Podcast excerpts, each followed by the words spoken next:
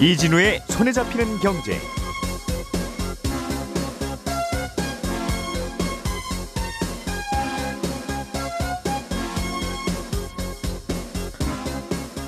안녕하십니까 이진우입니다. 삼성전자가 특허 소송을 당했습니다. 10건의 특허에 대해서 삼성전자가 고의로 침해를 했다는 게 예, 이유인데요. 이번 소송이 관심을 더 끄는 건 이 소송을 제기한 당사자가 얼마 전까지 삼성전자에서 특허 문제 업무를 도맡았던 전직 임원이라는 점 때문입니다. 잠시 후에 이 얘기를 먼저 들어보겠고요. 가게에 들어갈 때 요즘 080으로 시작하는 안심콜로 전화를 하면 그 요금은 누가 내는 겁니까? 라는 한 청취자분의 질문이 들어왔어요. 어, 080 안심콜은 어떤 구조로 돌아가는지 그 비용은 누가 내는 건지까지 저희가 취재한 내용 말씀드리겠습니다. 최근에 이것저것 안 오르는 게 없습니다만 꽃값, 광어 가격 어, 꽤 많이 올랐습니다. 어떤 이유 때문인지 이 내용도 좀 들여다보죠. 1월 10일 월요일 손에 잡히는 경제 광고 잠깐 듣고 시작하겠습니다. 오늘의 뉴스를 프로파일링 합니다. 평일 저녁 6시 5분 표창원의 뉴스 하이킥.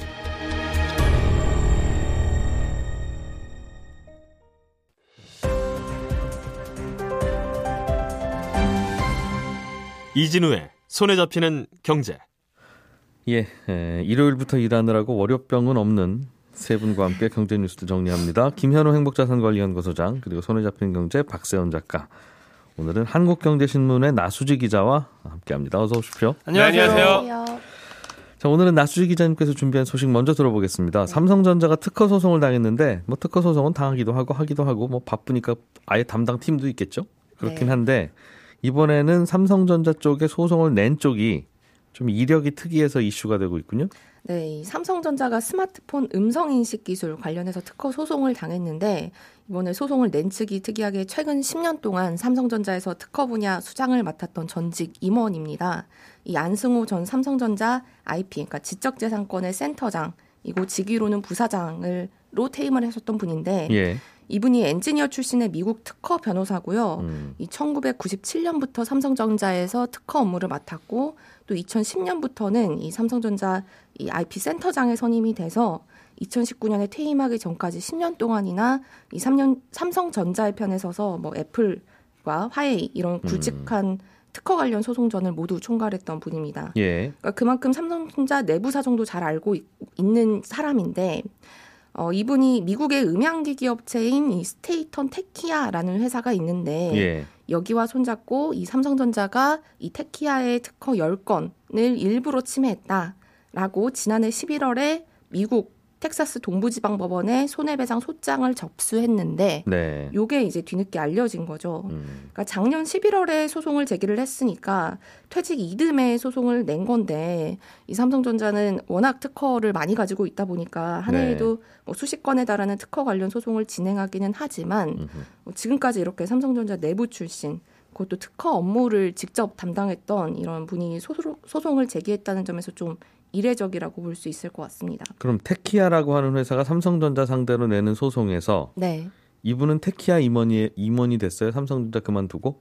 아, 테키아의 임원이 된 것은 아니고요. 예. 작년에 이 시너지 IP라는 특허 관련 어, 소송을 대리하는 회사를 세웠습니다. 아, 특허. 법률 사무소 같은 걸 이분이 세웠군요. 네. 예. 이 지난해 6월에 시너지 IP라는 특허 법인을 세웠고 음. 이 여기서 테키아가 가지고 있는 그러니까 이번 소송에서 삼성전자가 침해했다라고 주장하는 특허권의 일부도 가지고 있고요. 아하. 예, 그리고 이 시너지 음. IP가 테키아를 대리해서 이 소송과 알겠어요. 관련한 정권을 음. 가지고 소송을 어, 제기한 상태입니다. 테키아라는 회사가 삼성전자한테 특허 소송을 냈는데 네. 그 테키아 쪽 도와주는 사람이 우연인지 뭐 다른 이유가 있는지 예전에 삼성전자 전직 임원이더라. 네, 맞습니다. 우리 정서로 보면 되게 신기하다. 네, 라는 그렇죠. 거죠? 네, 그것도 어. 직전까지 일을 하신 분이다 보니까요. 그럴 수도 있고 사연이 있을 수도 있고 그러네요. 네. 그러면 소송을 제기한 쪽 테키아 쪽에서는 삼성전자가 어떤 기술에 대한 특허를 침해했다고 주장하는 겁니까?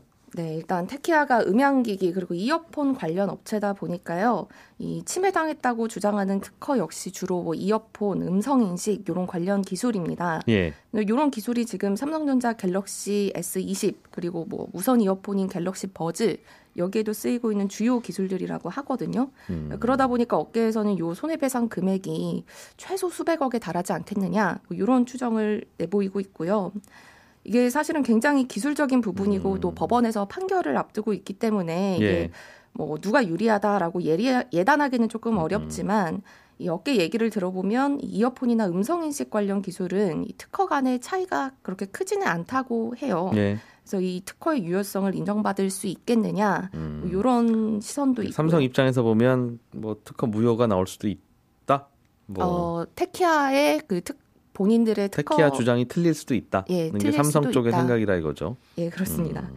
그리고 또 테키아가 원래 지금 이어폰과 음향기기 전문 회사인데 최근에 조금 업황이 어렵다 보니까 음. 어, 좀 특- 본인들이 가지고 있던 특허 관련 영업 이걸로 수익 구조를 바꾸는 거 아니냐 뭐 예. 이런 이야기들도 조금씩 흘러나옵니다. 이런 모든 이야기들이 삼성전자로부터만 흘러나오고 테키아 쪽은 취재가 잘 안 되니까 그러니까 그런 부분도 충분히 어, 있습니다. 가려서 듣기는 해야 되는데 예, 삼성전자 쪽에 일단 반응은 이런 것 같고 우리가 궁금한 건 삼성전자 전직 임원이 뭐 좀 저 불편하셨던 게 있으셨어요? 뭐 이런 질문 하겠죠. 네. 혹시 나갈 때 좀 회사랑 안 좋았나요? 이제 이런 네, 분명히 어. 이제 기자들도 그 부분에 대해서 물론 뭐 사이가 안 좋다고 소송을 제기하고 뭐. 좋았다고 소송을 안 제기하는 것은 한국인 특유의 정서가 그렇잖아요. 그래도 예 어. 아닙니다만 예.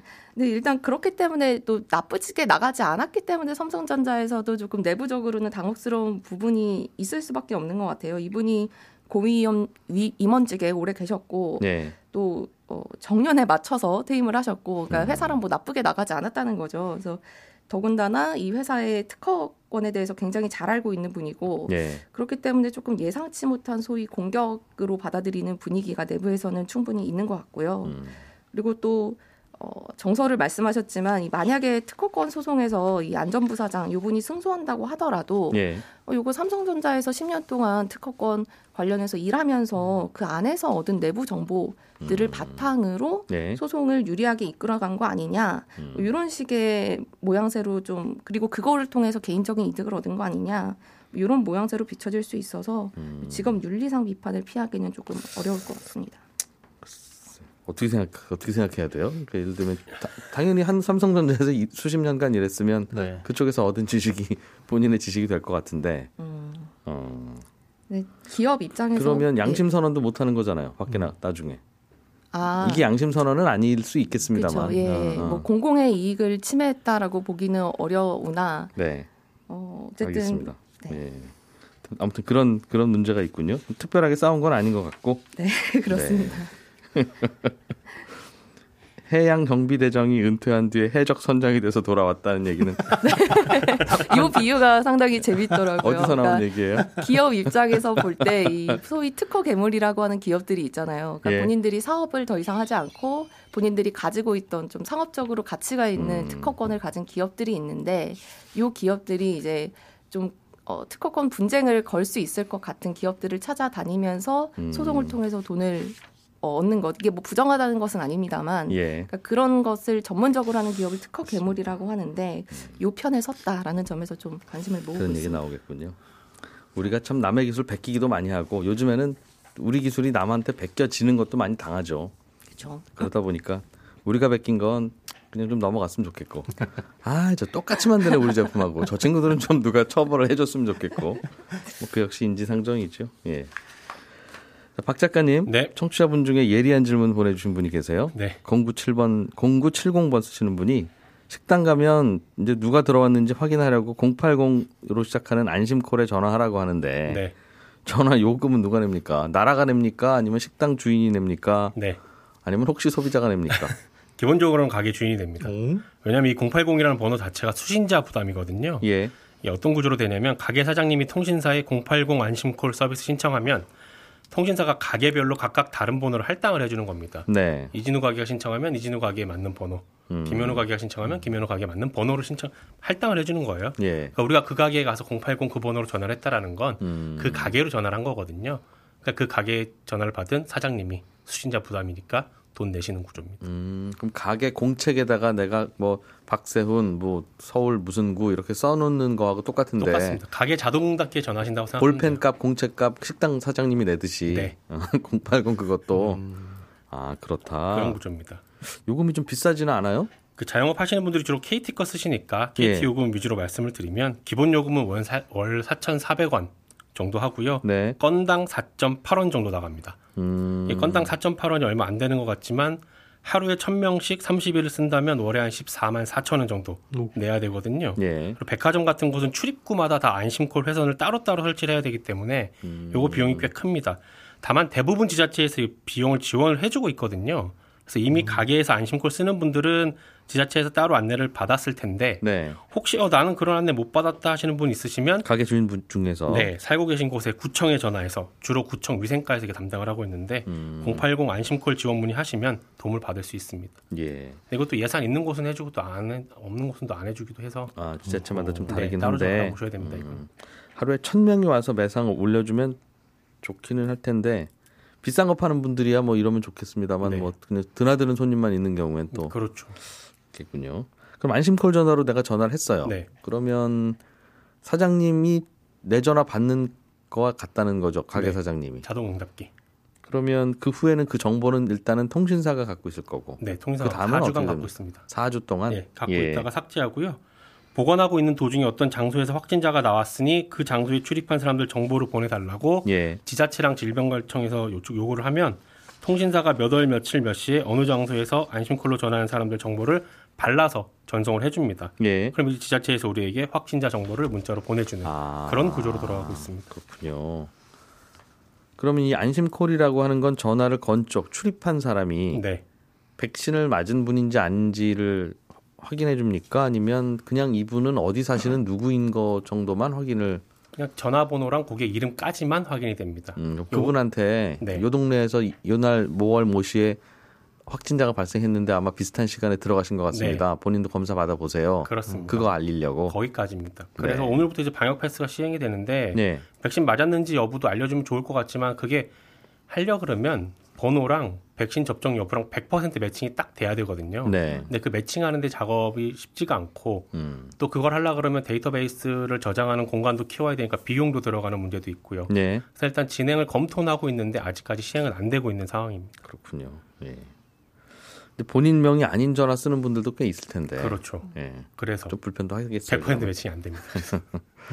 알겠습니다. 아, 요금을 이게 가게 주인이 내고 결국은 또 지자체가 지원도 해주고 그렇군요. 그렇습니다. 하기야 뭐 통신사가 그때마다 내라고 할 수는 없겠죠. 네, 뭐 통신사 쪽이랑 통화를 해보니까 네. 사실 이거 한다고 뭐 이윤이 많이 남진 않습니다라고 얘기는 하던데 음. 아니, 뭐, 알겠어요. 네. 자, 이 소식도 하나 좀 들여다보죠. 네. 최근에 꽃값이 엄청 올랐대요. 네. 얼마나 올랐습니까? 대략 많게는 도매가 기준으로 한 4배 정도 올랐습니다. 평소에 장미 열송이 된 한 단 같은 경우에 평균 도매 가격이 대략 한 만 원 정도 작년에 하다가 최근에는 한 대략 4만 원, 비싸면 5만 원 정도까지 올랐습니다. 열송이. 네. 그래서 지금 꽃집 하고 있는 분들 꽤 억울하실 거예요. 지난주 금요일에 꽃집 하고 있는 분하고 통화를 해보니까 소매 가격이라는 거는 도매 가격에다가 포장비, 운송비, 임대료, 인건비, 이윤 이런 거 다 포함이 되는 거라서 도매 가격 오르면 최종 판매 가격도 올라갈 수밖에 없는데 꽃 사러 오신 분들 입장에선 아니 무슨 꽃다발 하나에 5만 원, 6만 원 받느냐 예. 이렇게 하시는 바람에 꽤 억울하다. 우리가 폭리를 취하는 건 아닌데 음. 소비자 입장에서는 꽃가게가 폭리 취하는 거 아니냐라고 얘기를 하시니까 굉장히 억울하다라고 말씀하시더라고요. 음, 소비자들도 어디서 폭리를 취하는 것 같으면 네, 화내지 마시고 네, 그 옆에서 더 싸게 팔면 돼요. 가게를 열자. 그런 것 같으면. 네. 어쨌든 어, 꽃값이 그럼 왜 이렇게 비싸졌어요? 그 도매 가격 오르는 것도 결국 공급 문제인데요. 코로나19 때문에 졸업식, 입학식들 잘 안 했잖아요. 예. 그리고 꽃 박람회들도 취소가 되고 음. 겨울철 난방비 오르고 농가에 필요한 외국인 노동자들도 코로나19 때문에 고국으로 돌아가서 안 돌아가는 바람에 아. 인력 모자르고 꽃을 안 심었구나. 네. 그러다 보니 작년 한 해 꽃 농가 중에 한 20%가량이 꽃이 아니라 다른 작목으로 전환을 했습니다. 예. 그리고 장미 같은 경우는 남미에서 수입을 많이 하고 있었는데 물류난 때문에 지금 잘 안 들어오고 있잖아요. 예. 그러다 보니 전반적으로 절대량이 절대 공급 자체가 줄었습니다.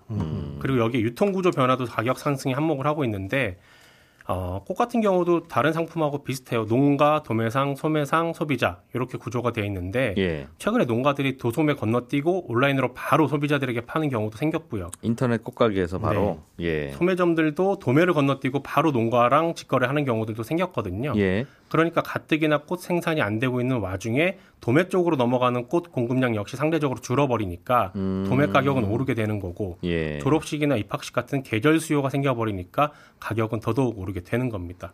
음. 그리고 한편에서 이제 소매업계에서는 도매상들이 담합을 하는 바람에 가격이 지금 확 올라가고 있다라고 예, 주장을 하고 있고요. 예. 그러니 담합 여부 확인해야 된다는 주장하고 있고 반대로 또 도매상 쪽은 도매 가격 담합하는 건 굉장히 어려운 구조다, 억울하다 라는 입장이기도 합니다. 꽃 필요한 분들은 조금 여유 두고 그럼 온라인 꽃 가게 네. 이런 곳에서 사시면 가격 검색해서 네. 좀더 알뜰하게 살 수 있겠네요. 요즘은 워낙 그렇습니다. 다양한 유통 구조가 있다 네. 하니. 근데 또 그러면 이제 소매점 입장에서는 굉장히 힘들어지죠. 그것 때문에 이제 가격이 올라간다라고 생각을 하는 거거든요. 아. 농가나 도매상에서 직접 소비자들이 구매를 하다 보니까 네. 중간 과정을 건너뛰고 중간 과정 건너뛰면 싸잖아요. 근데 그 싸지잖아요. 중간의 유통비를 앞에 단계에서 도매나 생산 단계에서 아, 농민들이 가져간다. 우리한테 줘야 우리도 이 마무 주서 파는데 네. 농민들이 다 직접 온라인 거래를 해버리니 네. 우리한테는 물량 안 오고 예. 네. 우린 비싸게 팔 수밖에 없고. 물량이 안 오니까 네. 예. 그러니 안 팔리고. 이런 구조가 돼 있는. 글쎄요. 그, 누가 잘못한 거는 없는 것 같고 네, 아무튼 좀 꼬여 있긴 하네요. 그렇습니다. 예. 김현우 소장님, 예. 최근에 광어 가격이 많이 오른 게 더 문제라고 주장하신다면서요? 꽃, 꽃이야 안 사면 그만이지만 광어를 어떻게 안 먹냐? 이게 소장님 생각이시죠? 개인적으로 광어를 좋아하긴 하긴 하는데요. 이게 네. 국민 횟감이라고 불릴 정도로 굉장히 가성비 좋고 싸잖아요. 근데 이게 비싸졌습니다. 엄청나게. 이 광어는 2017년 말 그리고 우럭은 2018년 말부터 가격이 떨어지기 시작했다가 코로나가 번지기 직전이 최저가였어요. 예. 재작년 3월에 제주산 양식광어 산지 가격이 킬로그램당 8,000원. 음. 지금 절반 수준이거든요. 예. 도매 가격도 만 원 정도니까 당시에는 이제 수출량도 줄었고 가뜩이나 가격이 낮았던 데다가 코로나가 본격적으로 퍼지면서 이거 수요가 갑자기 위축이 된 거죠. 사람들이 예. 야- 저 외식을 안 하니까. 예. 그리고 당시에 이제 양식 어가에서는 사료값이 감당이 안 되니까 음, 손해를 보더라도 그걸 싼 값에 출하를 했습니다. 그리고 폐업을 내보내려고. 예, 폐업을 한 것들도 계속 기르면 사료 먹으니까 예. 맞습니다. 그래봐야 뭐이 광어가 5m, 10m짜리로 자라나는 것도 아니고 네. 아, 거기다가 이제 수조 안에 치어를 풀어서 키우는 걸 입식이라고 하는데 당시에 수온이 좀 높아가지고 입식도 잘 안 됐다고 해요. 네. 그리고 다 큰 물고기가 수조를 차지하고 있으니까 입식도 못했고. 음, 근데 광어가 한번 그 치어를 이 출하하기까지 키워내려면 한 14개월에서 16개월 정도가 걸립니다. 그러니까 음. 그때 당시 안 키웠던 여파가 슬슬슬슬 나타나기 시작했던 거죠. 우럭도 마찬가지로 이 우럭은 좀 더 오래 걸리는데 음. 한 2년에서 2년 반 정도.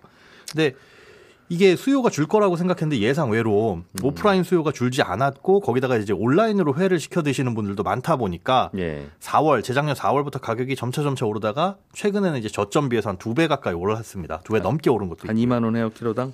어, 2만 원 넘, 아, 키로당, 그렇죠. 넘는 음. 그, 광어가 뭐 1kg가 넘는 것도 있고 3kg가 넘는 이제 뭐 대광어도 있고 그렇잖아요. 네. 그 차이가 조금 있긴 하지만 그때보다 한 두 배 넘었다라고 보시면 됩니다. 음, 그런데 이제 문제는 이 출하량이 앞으로도 그렇게 늘지는 않을 걸로 보이거든요. 예. 한 4월까지는 현재 상태의 가격이 계속 유지되지 않을까 그렇게 전망하고 있습니다. 이게 아까 꽃값도 그렇고 광어값도 그렇고 듣다 보면 네. 이게 아파트값 구조랑 비슷하구나. 한동안 아파트값 안 아. 좋으면 사람들이 안 사려고 짓고, 하고 예. 그럼 안 짓고 네, 인허가 또 안 나오고 그러다가 그렇습니다. 뒤늦게 어, 필요하네?라고 하면 그때부터 지으려면 또 5년이잖아요 최소. 네, 광어는 최소한 1, 14개월에서 16개월. 아 1년 걸려요? 네. 1kg까지 키우는데 그 정도가 걸리고 음. 더 크게 자라려면 더 오래 걸리는 거니까 네. 실질적으로 예, 그때 재작년에 줄였던 여파가 계속 나타나고 있는 거죠. 음. 지금이라도 광어 얼른 기르기 시작하면 그 1년이라는 거죠? 예, 그렇습니다. 얼마 전까지는 굴 가격도 크게 올랐다고 하던데 네. 굴 가격 오르는 건 왜 올랐었죠? 굴 가격은 이제 이 기후 변화 때문입니다. 이 집단 예. 폐사가 원인으로 보였는데 집단 폐사하고 그다음에 10월, 11월에 폭등한 게 김장철의 수요 증가. 음. 그리고 최근에 미국에서도 어 이제 외식을 시작하면서 굴 수요가 늘어났고 이것 때문에 수출량도 한 10% 증가를 했습니다. 이 예. 집단 폐사 원인은 가뭄이었잖아요. 여름에 비가 잘 안 왔는데 비가 음. 와야지 육지에 뭐 질소라든가 인 이런 게 씻겨 내려가고 그게 바다로 들어가면 식물성 플랑크톤의 먹이가 되는데 네. 아, 비가 안 오다 보니까 식물성 플랑크톤이 먹을 게 없고 못 자라고 그러다 보니 이제 굴도 그걸 먹고 자라야 되는데 굴이 먹이가 없어서 폐사를 한 겁니다. 음, 우리나라에서 예, 그렇습니다. 우리나라가 전 세계에서 중국 다음으로 굴을 많이 생산하는 곳이거든요. 음, 그런데 여기에다가 뭐 그나마 폐사하지 않은 곳들도 굴이 잘 안 자라는 수율이 안 좋은 안 좋게 나타나다 보니까 굴 가격이 예. 굉장히 많이 치솟았다가 12월부터 조금씩 떨어져가지고 좀 괜찮아졌죠? 예 지금은 약간 예. 떨어져 있는 상태입니다. 엊그제 저희 식탁에 굴이 올라왔었어요. 아 예, 저희 집에. 그래도 비쌉니다. 어, 비싼 거 아, 아니 그럴 리가 없어요. 저희 집 식탁에 올라온다는 건 많이 싸졌다는 뜻이에요. 네. 아, 굴이 원래 11월, 10월, 11월에 가장 비싸기는 하고요. 12월부터 가격이 떨어지기는 합니다. 예. 떨어지죠, 그죠? 예, 어, 하는데 1월이니까. 작년보다는 그래도 많이 비싸다. 네. 아, 그게 이제 원인이 집단 폐사 이런 것들이고 수온이 높아지다 보니까 그래서 그래서 앞으로도 이 굴에 대한 부분은 가격이 요맘때쯤이면 뭐 비쌀 것으로 예상이 되고 또 여름에 비가 안 오면 겨울에 굴이 비싸겠구나. 또 하고 예, 이런 생각 들고. 굴에 관한은 우리나라가 참 전 세계적으로 싼 나라라고 하던데 특히 맞습니다. 소득 수준에 비해서도 예, 유럽에 비해서 엄청 싸고. 생산하느라고 고생하시는 분들이 저임금 받는 덕분이겠죠. 네. 알겠습니다. 예, 저는 11시 5분부터 이어지는 손에 잡히는 경제 플러스에서 또 한번 인사드리겠습니다. 잠시 후에 뵙죠. 고맙습니다.